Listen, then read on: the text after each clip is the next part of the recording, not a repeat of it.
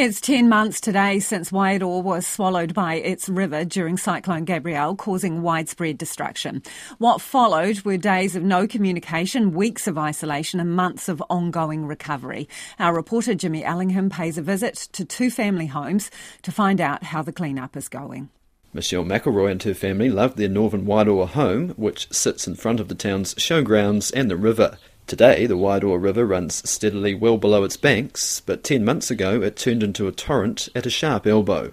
When it's in flood and there's too much pressure, behind, uh, uh, too much uh, flow in the awa, it can't turn any longer and it just sort of just makes its way across.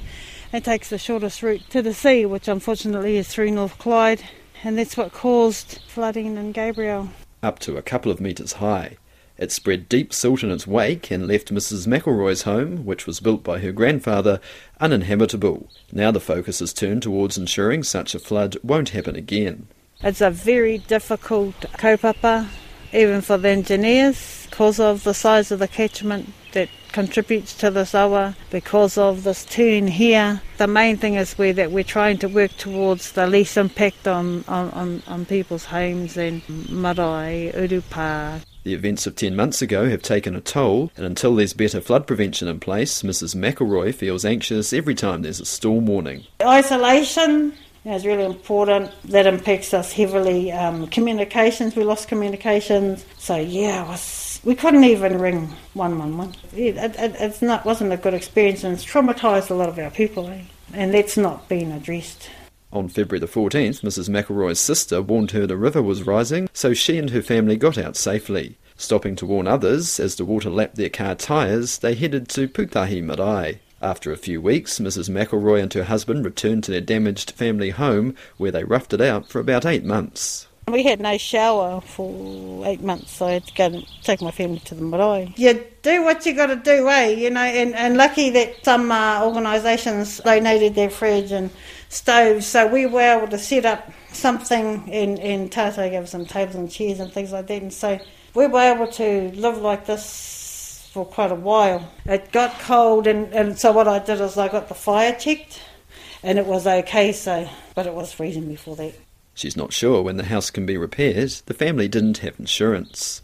Now they're living in two cabins, the last of which came through kaupapa Māori organisation Tātou Tātou Aotearoa, allowing Mrs McElroy and her husband out of their damaged home. She describes such efforts as co-governance at work, although she wonders if Wairoa's been forgotten about at a national level. I feel like we've been treated like the poor cousin. Per capita, Wairoa was the worst affected, and 70% Māori. And you know we've, we've, we're high in deprivation statistics here. It's really hit us hard, and it's ten months. But I, I take my hat off to our Māori organisations that have gone all out for us. While plenty of people wait to get back into their homes, some have returned. West of Wairoa, the river rose over State Highway 2 to flood Rolly Powdrill's family homestead, forcing him and wife Lorraine out until a month ago. He shows me where a carpenter neighbour saved historic skirting board.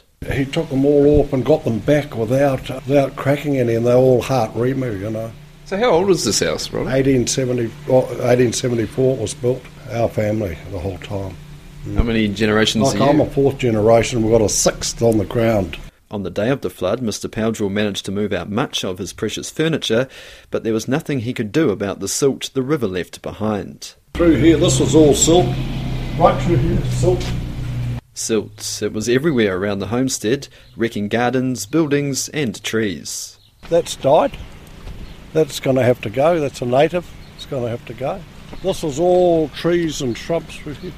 And they all got wiped yeah, out? All gone. We'll pull them all out. I'll, I'll buy some bigger plants to put in. Won't be so much garden. The wet winter has made it hard too. Mr. Powdrill was clear on what needs to happen now. For the whole of Wairoa, we need some service of this river. Needs possibly a dredge or needs something worked out with it prop, properly. Because since they've stopped taking metal out of the river, I think the river's got shallower, and that's not helping. Um, but we badly need some attention done to the river. Ten months on from Cyclone Gabrielle, and in Wairoa, life is far from back to normal.